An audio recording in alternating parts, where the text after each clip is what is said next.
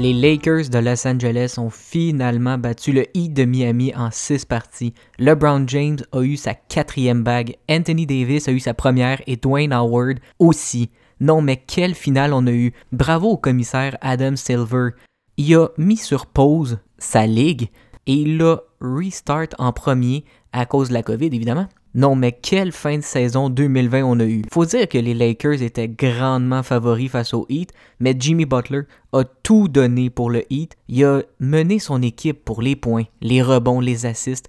Il a tout mis sur le parquet, mais avec des blessures importantes lors du match 1 et 2, à deux partants, personne voyait le Heat aller jusqu'en 6. Statistique quand même intéressante, les Lakers cette saison, lorsqu'ils mènent après trois quarts, ils ont une fiche de 57 victoires contre aucune défaite. Ils sont parfaits. C'est fou pareil quand tu y penses. Et bien sûr, avec la mort tragique de Kobe Bryant en janvier dernier, les Lakers devaient gagner cette année. Et c'est par la bouche d'Anthony Davis que les hommages ont commencé. Si je peux me permettre un point négatif, après avoir reçu le trophée du meilleur joueur des séries, LeBron James a sorti un discours pas mal politisé il a remercié, oui, les fans et l'organisation, mais après ça, il s'en est pris aux hauts dirigeants américains. Et c'est bien, car LeBron James est LE joueur avec la plus grosse voix de la NBA. Mais maintenant, on va revenir sur le positif. Parce que oui, il y a beaucoup de positifs sur cette saison 2020 et il y a beaucoup d'interrogations sur la saison 2021. Il y aura 8 joueurs des Lakers qui seront autonomes cette semaine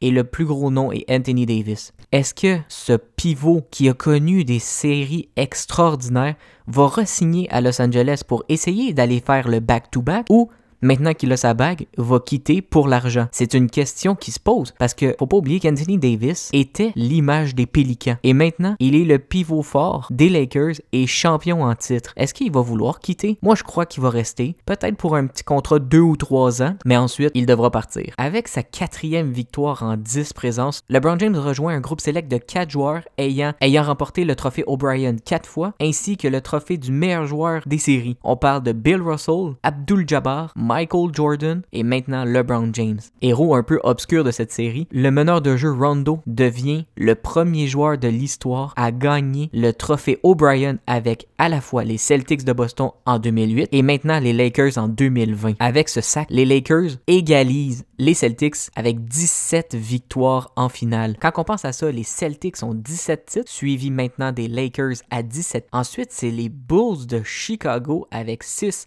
tous gagnés avec Michael Jordan, suivi à égalité des Spurs de San Antonio et des Warriors de Golden State. On voit qu'il n'y a pas beaucoup de parité, il n'y a pas beaucoup d'équipes qui l'ont remporté à maintes reprises. C'est sûr que on parle de Larry Bird contre Magic Johnson. Dans ces années-là, c'était tout le temps Celtics contre Lakers, mais avec une parité incroyable depuis environ 10 ans, ça m'étonne que ce soit encore les mêmes équipes qui remportent le trophée. Maintenant, tous les amateurs de basket vont se tourner vers le repêchage et les joueurs autonomes. Car faut pas oublier, cette année, oui, il y a des gros noms, mais il va y avoir des joueurs qui vont devoir mettre une option sur leur saison, ce qui veut dire rester un an de plus avec un montant faramineux pour ensuite avoir l'autonomie complète en 2021. Et je peux vous dire qu'en 2021, il va y avoir du gros nom, notamment Kawhi Leonard, LeBron James, Blake Griffin, Chris Paul, Paul George, entre autres.